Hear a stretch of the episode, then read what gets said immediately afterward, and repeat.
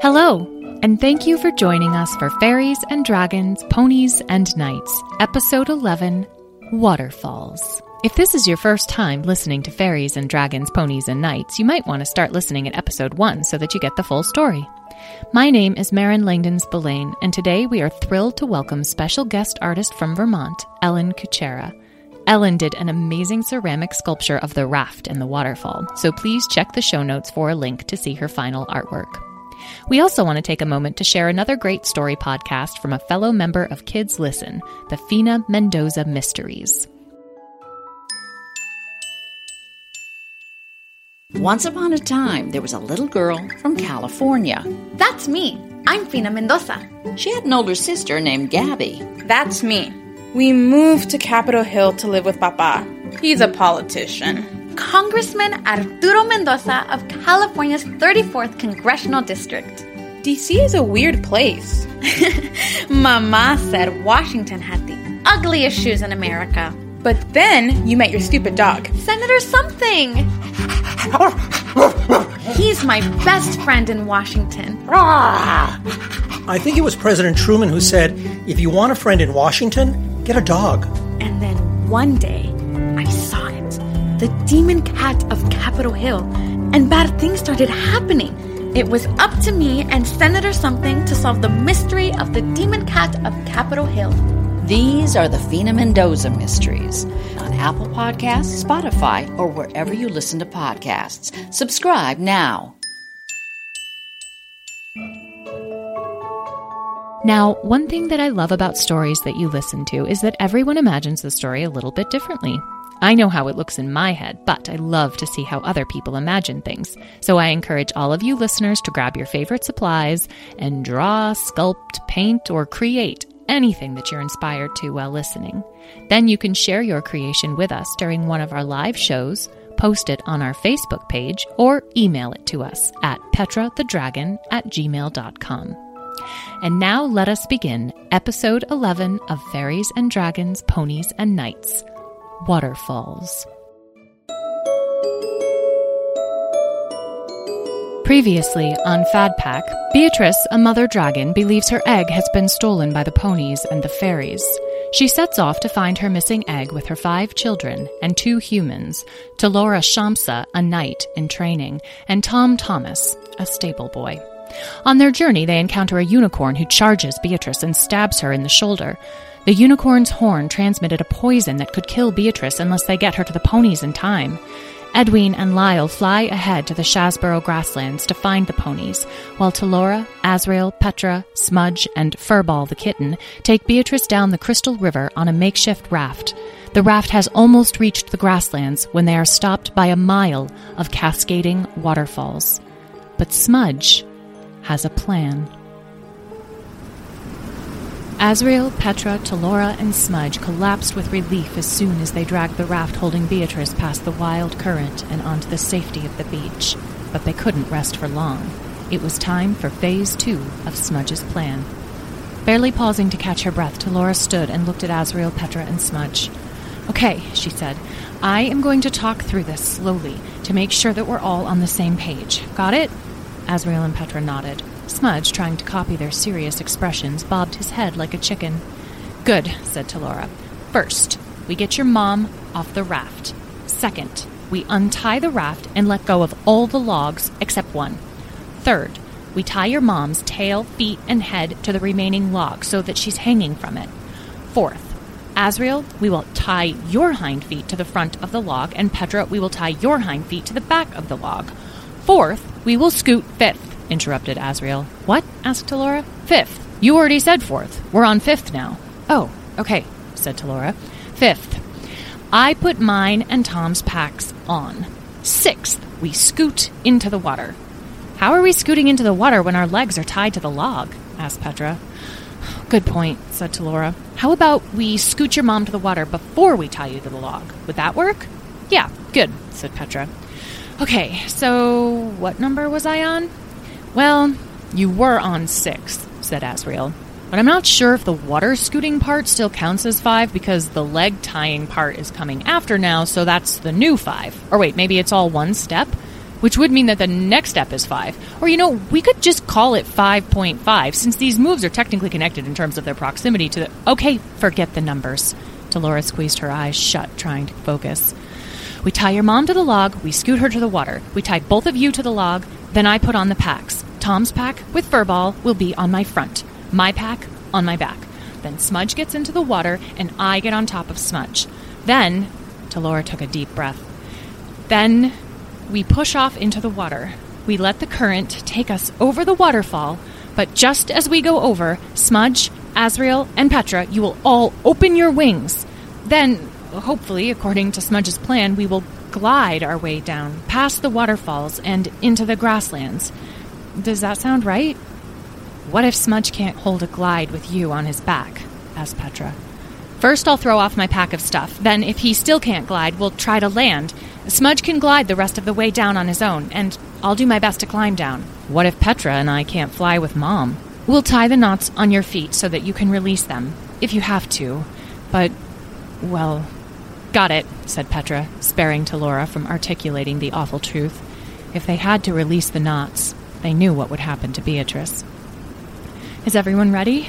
asked Talora. They all nodded, Smudge again bobbing like a chicken. Good. Let's do this. They all worked together to move Beatrice off the raft and give her the last bit of Dragon's Tooth tea. Talora untied Captain Lee's rope from the logs on the raft and let the logs go, all but one, watching them as they re entered the current and were swept briskly over the waterfall's edge. She shivered, trying not to think about how close they had been to that same fate.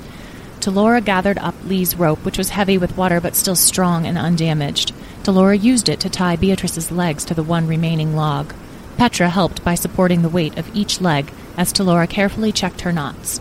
She knew that when Beatrice was airborne, she would look exactly like a deer or an elk, all trussed up like she was being brought back from a hunt. Picturing this, Talora looped some rope around Beatrice's horns and attached it to the log, too, so that her head would be supported. Thank the sun and moon and stars for this rope. Talora vowed to find some priceless gift for Captain Lee when she saw him next. Once Beatrice was secure, they worked together to gently pull her into the calmer water that lapped onto the little beach. They all stared at her for a minute. She looked like she was sleeping, her body relaxed and peaceful. Talora couldn't tell if she was imagining the fact that her sides were rising and falling at a slower rate than they had been the day before. She shook her head to try to clear out the worry. Time for the last step. She looked at Azrael and Petra. Are you ready? she asked. Yes, said Petra. No, but yes, said Azrael. Okay, Azrael, go to the front of the log. Petra, to the back. As soon as they were in place, Talora bound Azrael and Petra's hind legs together using some rope from Tom's pack. She tied the other ends tightly to the log. If if you have to untie the rope, pull on this end here, and the knot should give away. Petra and Azrael nodded nervously. They stood there awkwardly as Talora put the packs on. She peeked inside Tom's pack as she secured it to her chest to check on Furball. He was crouched, alertly, his little whiskered face staring somberly up at Talora. She cinched the top carefully shut and then added her own pack to her back. She nodded to Smudge and he scampered into the water. Staggering under the combined weight of the packs, Talora climbed carefully onto Smudge's back. She looked at Azrael and Petra. Ready? Talora asked again. They looked at her with frightened eyes. Of course they weren't ready. She wasn't ready. Honestly, Furball was the only one who seemed ready. But it didn't matter. Okay, okay. You've got this. With one last nod to each other, the two groups pushed off back into the river's current, heading for the waterfall. Here we go, thought Talora. There's no turning back now. Dragons float for the most part like ducks, but Azrael at the front ended up looking more like a drowning chicken as he thrashed around, attempting to hold the log to keep Beatrice's head above the water. As Smudge entered the deeper water, Talora breathed a sigh of relief when she didn't sink him completely. It would be less than a minute before they went over the edge of the waterfall. It was, as Azrael had mentioned, really more like many separate waterfalls, continuing downwards for at least a mile. If they couldn't glide long enough, or far enough, they would crash into the water or on the cliffs surrounding the river. But, as Petra had said, they didn't have a better plan, and they didn't have time to think of something else. They just had to try. They were speeding up now. The water was cold, but Smudge was warm. Talora was shivering anyway. She could see the edge of the waterfall approaching.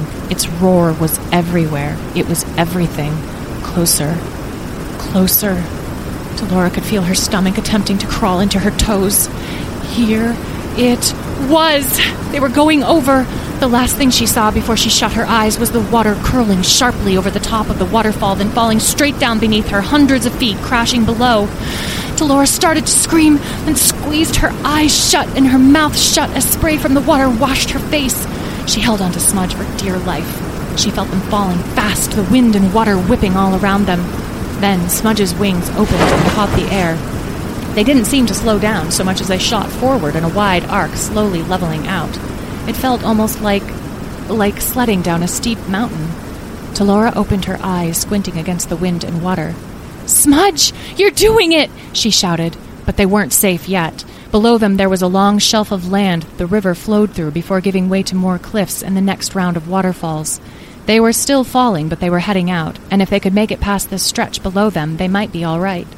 Talora swung her head around and found Asriel and Petra. Their wings were extended, and they were gliding, Beatrice dangling below them. It was working. They hadn't been pulled directly down into the waterfall like she had feared, though she noticed they were falling harder and faster than she and Smudge were, and Talora was worried they wouldn't level out before hitting the shelf of land that she and Smudge were passing over.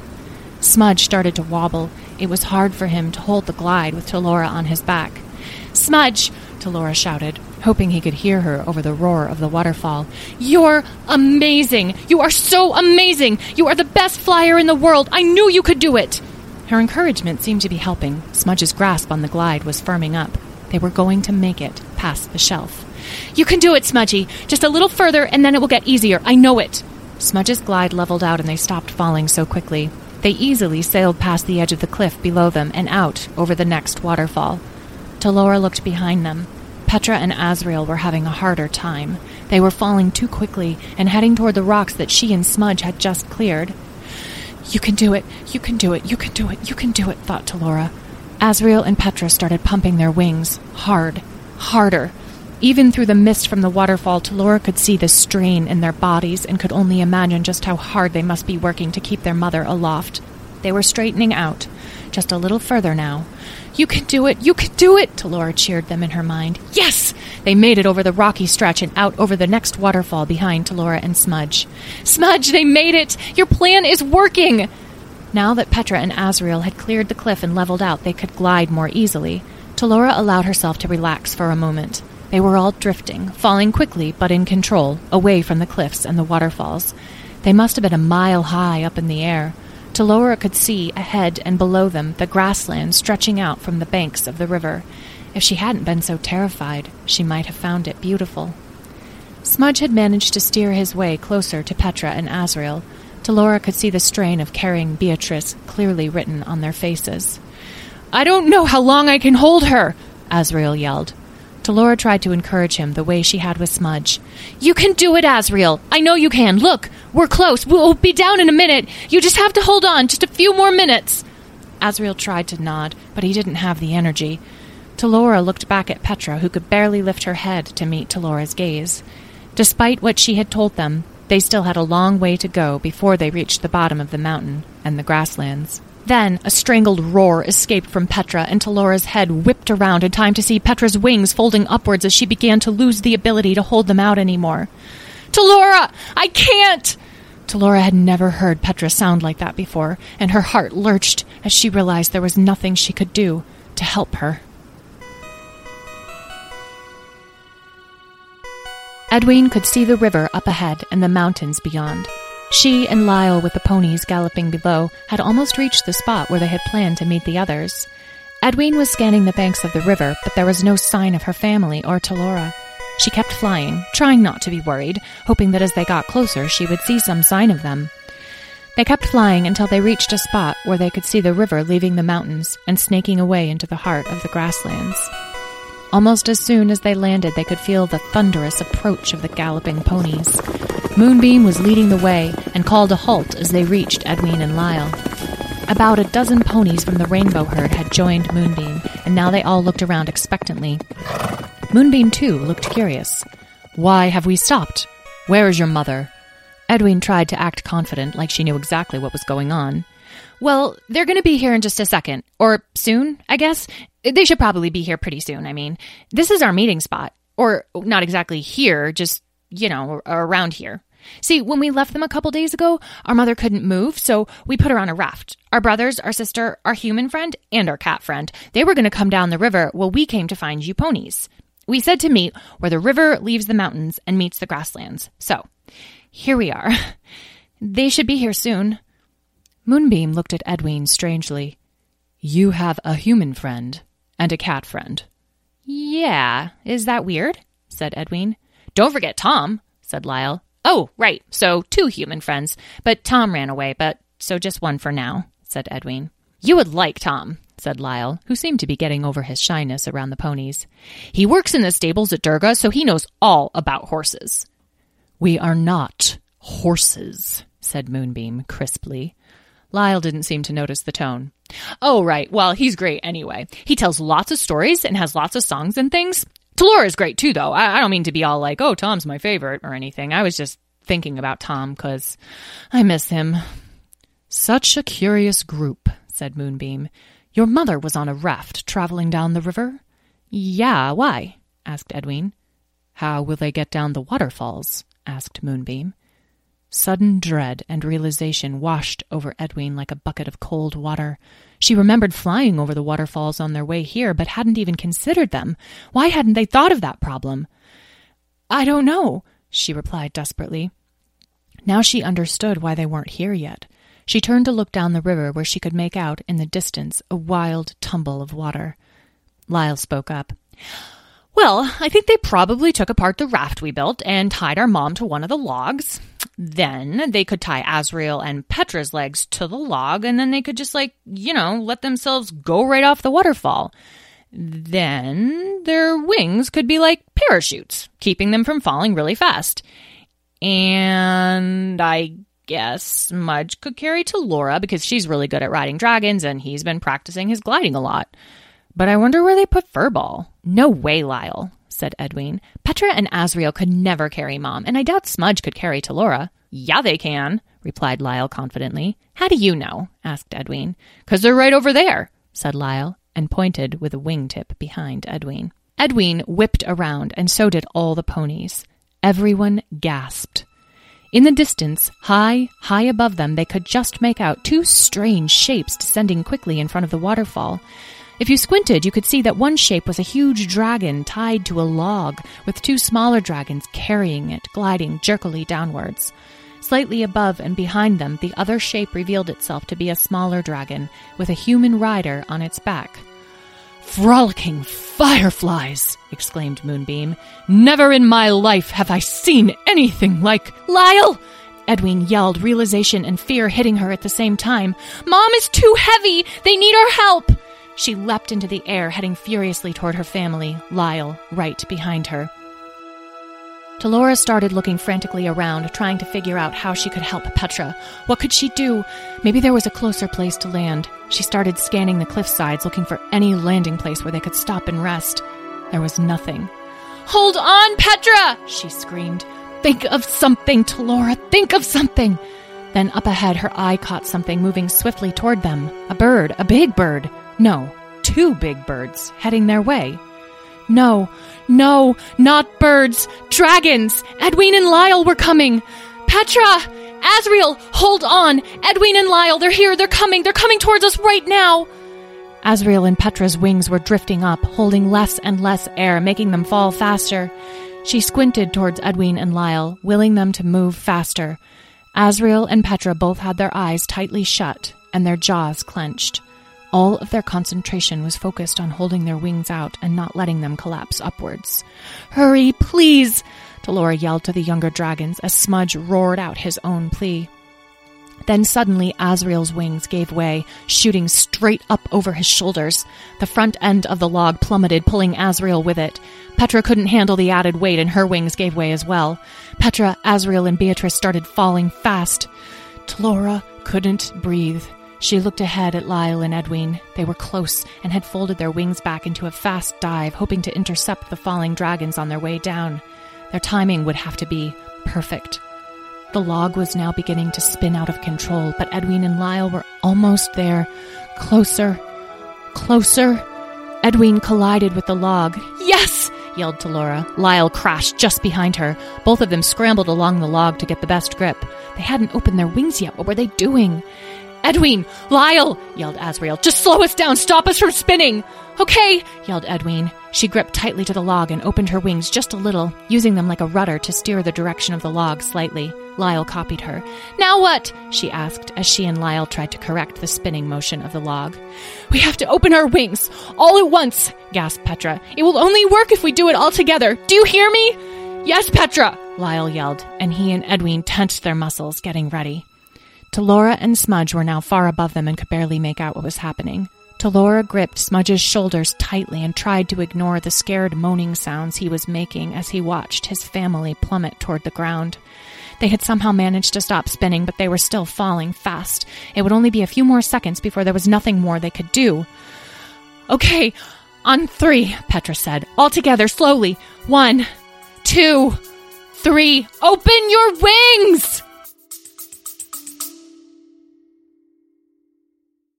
Hey parents, Yeah, you. are you looking for a podcast your kids will really love? Well, we made one just for you. And for us. As genuine, all natural kids ourselves, we know what makes a fun and interesting podcast. So we decided to make it ourselves.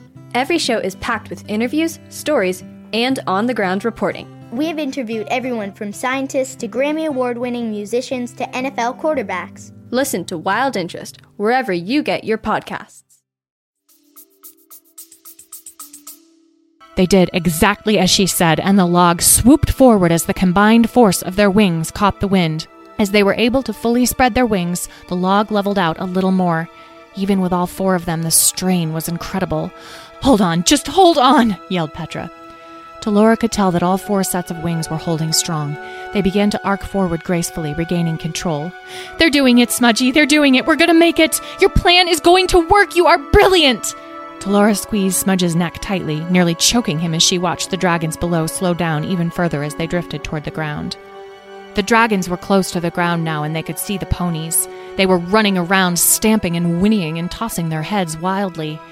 Okay, everyone, yelled Petra, try to land gently. We don't want to hurt Mom. They had finally reached the bottom of the mountain and crossed the river into the grasslands. They flapped their wings hard to slow themselves as best they could, and Beatrice crashed to the ground. Lyle and Edwin jumped off the log at the last minute, but Petra and Asriel, caught by the rope on their feet, tumbled roughly to the ground, each wrenching their bodies away from Beatrice to avoid hurting her. Is Mom okay? Is she okay? Edwin scrambled frantically toward Beatrice and rested her head on her side. They all watched as Edwin's head lifted and fell with Beatrice's breath. They had made it. Tears poured down everyone's cheeks as they lay there, gasping gratefully. Once they had recovered somewhat, Lyle and Edwin helped pull the ropes off of Petra, Azrael, and Beatrice.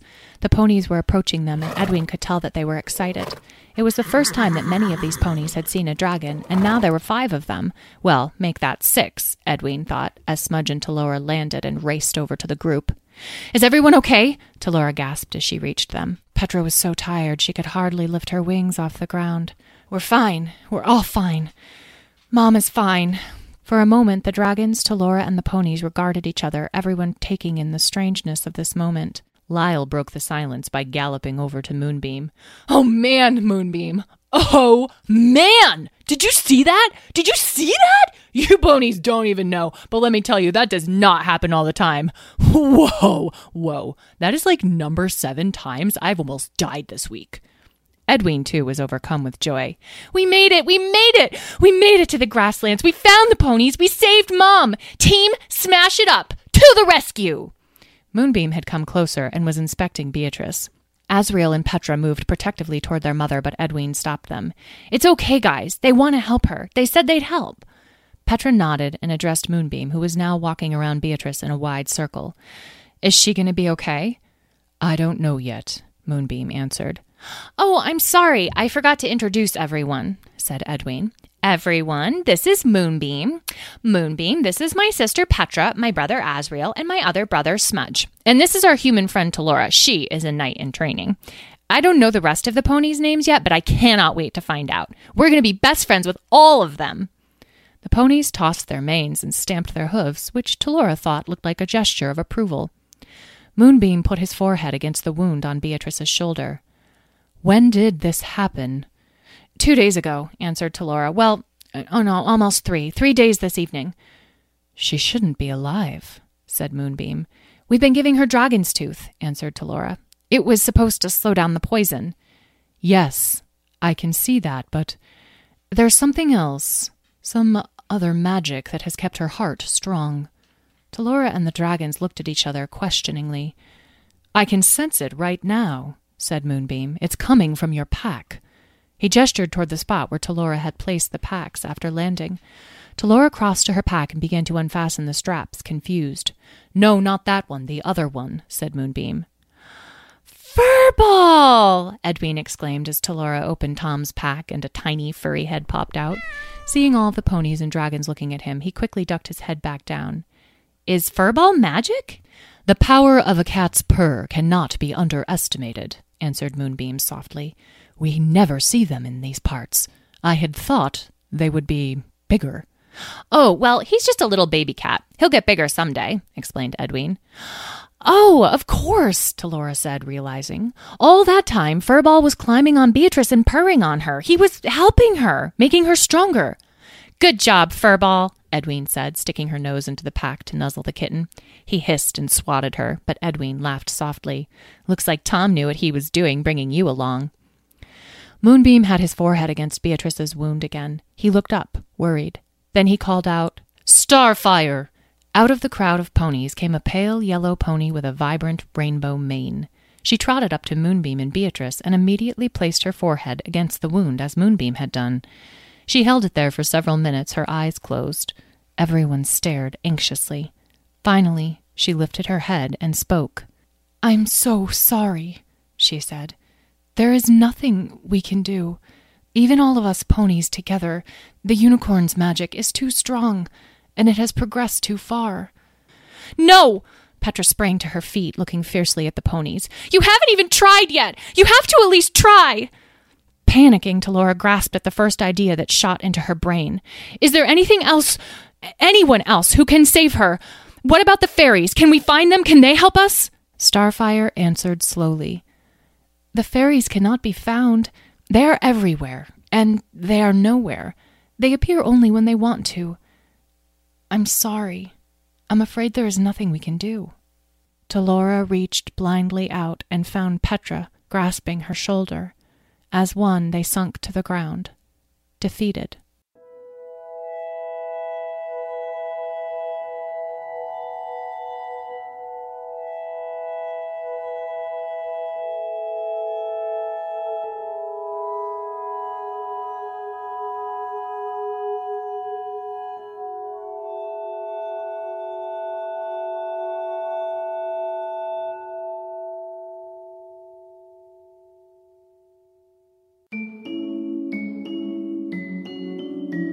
Hello again. If you'd like to know what happens next, please tune in for episode 12, Mine Teeny, with special guest artist from Vermont, Colin Bright. Now, a couple of quick announcements. We only have two more live Zoom shows. We will be performing both episodes 12 and 13 on August 8th, and we'll be finishing season 1 with episodes 14 and 15 on September 5th. We hope to see you there. For you listeners, the podcast for episode 12 will be available by August 14th.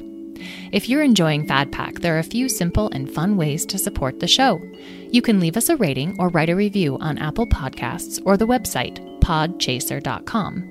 This is a great way to help others find the show, and it really means a lot to us. You can also shop from our online store at dirtroadtheater.com/shop. Our store has stickers, t-shirts, hats, mugs, even a Fad Pack fanny pack and a Fad Pack backpack, all featuring the work from our special guest artists.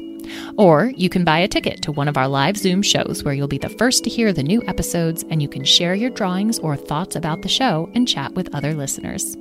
For tickets to the live show, please visit dirtroadtheater.com slash fadpack. And now we'd like to share some moments from our live show. Hi, hi, everybody. Welcome. We are joined today by our special guest artist, Ellen. How much advanced planning did you have to do before you actually started doing the work that we saw you doing? You know, I had in my idea, I had in my mind kind of what I thought it was going to look at, look like. Mm-hmm. And I have, if you can see, I had a template for the trees. Um, so in terms of cutting them out, so that was some advanced planning of okay, well, if I have this shape and I cut it out of the clay, it's going to fold neatly into this cone. Yeah. Um, and then I just kind of went with it. As we were watching, one of my sons commented on one of the trees at how he really liked um, the design on it. And I said, well, actually, you know, the interesting thing about that one is that it was one that wasn't planned. It wasn't supposed to be like that. Um, but I had uh, a tech a technological problem where the clay had gotten a little bit too hard and it couldn't manipulate it in the way I wanted. And so I had to just kind of work with it. You know, I had to solve that problem. And that's a lot of what sculpture is, is problem solving. So, you know, if you're making something and it doesn't work, just figure it out, solve the problem. That's great advice for life too. yeah, exactly. I love that you were excited to do the scenery and the atmosphere. And I'm wondering if you tell us a little bit about why that's exciting for you. I love being outside. I love being out in nature. I love working with natural elements. Um, so that's part of it. And that's kind of translated into what I like to make um, inside. and, I, and I love the scenery of it. I love the idea of this is a space that um, the story is taking place in. Oliver? I have a bunch of, of things I made. I have a bunch. when ponies are die, a rain, rainbow rainbow come rainbow light should shoot out of them. It makes rainbow. Like whenever you see a rainbow, that tells you that a pony just died. Wow. So that's the rainbow coming out of the pony. It's a rainbow pony. A rainbow pony. Oh yeah, go ahead, Gracelyn. Um, I've never drawn dragons in this position, so they might. It it, it looks kind of sloppy. Wow, I love that, I mean, Gracelyn. It's not my best dragon ever, but I like it. I think that's amazing. It is really hard to draw things that we're used to drawing in different positions. That's really great, Gracelyn. There's a lot going on in that drawing. Lily. Lily. Oh, look at that. I love that purple color. Willow.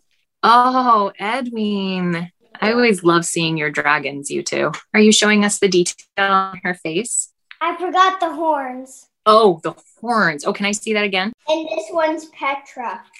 Okay. Oh, good. So we've got Petra and Edwin over there. I love it. Mia that she told me that this is Petra. That is really beautiful. Poppy? I am working on this. Oh, nice. Beautiful. I, uh, I like the waterfall. You liked the waterfall? It wasn't too scary, Poppy and Rowan? Yeah. Nothing's really too scary for me. Nothing's, okay nothing. I know afraid of anything. Okay.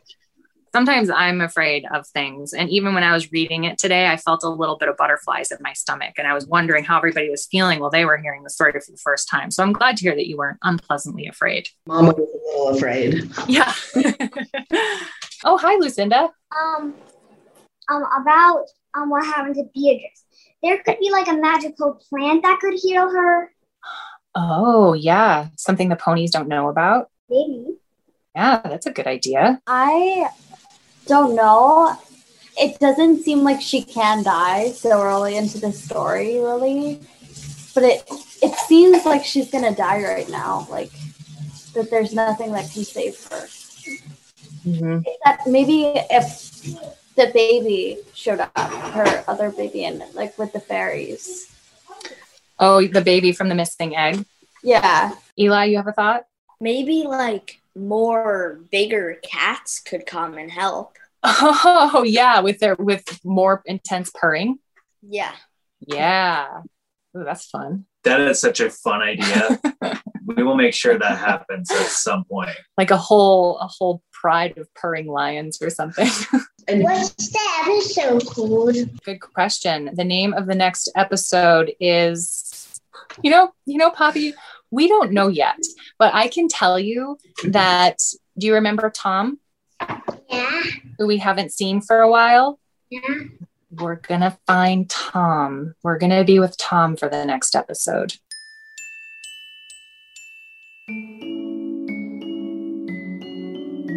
And that's it for episode 11. If you have any questions, comments, or artwork that you'd like to share with us, please email Petra the Dragon at gmail.com. Petra handles all of our communication, and she has proven to be very organized and careful with her flame. Fairies and Dragons, Ponies and Knights is a proud member of Kids Listen, a grassroots organization of advocates for high quality audio content for kids. You can find more great podcasts at kidslisten.org or download the app. If you'd like a full transcript of any of our episodes to read along or to read on your own, you can find a link at the bottom of the show notes. Fairies and Dragons, Ponies and Knights is made and recorded by Dirt Road Theatre in Northfield, Vermont. Our guest artist for episode 11 was Ellen Kuchera. Check out our show notes for a link to Ellen's Instagram page. Fad Pack was written and created by Dominic Graceland and Oliver Spillane and edited and performed by myself, Marin Langdon Spillane. The music you heard was composed by the amazing Nathan Lee. You can see more of his work at nathanlee.net. Thank you so much for listening. We hope you can join us next time.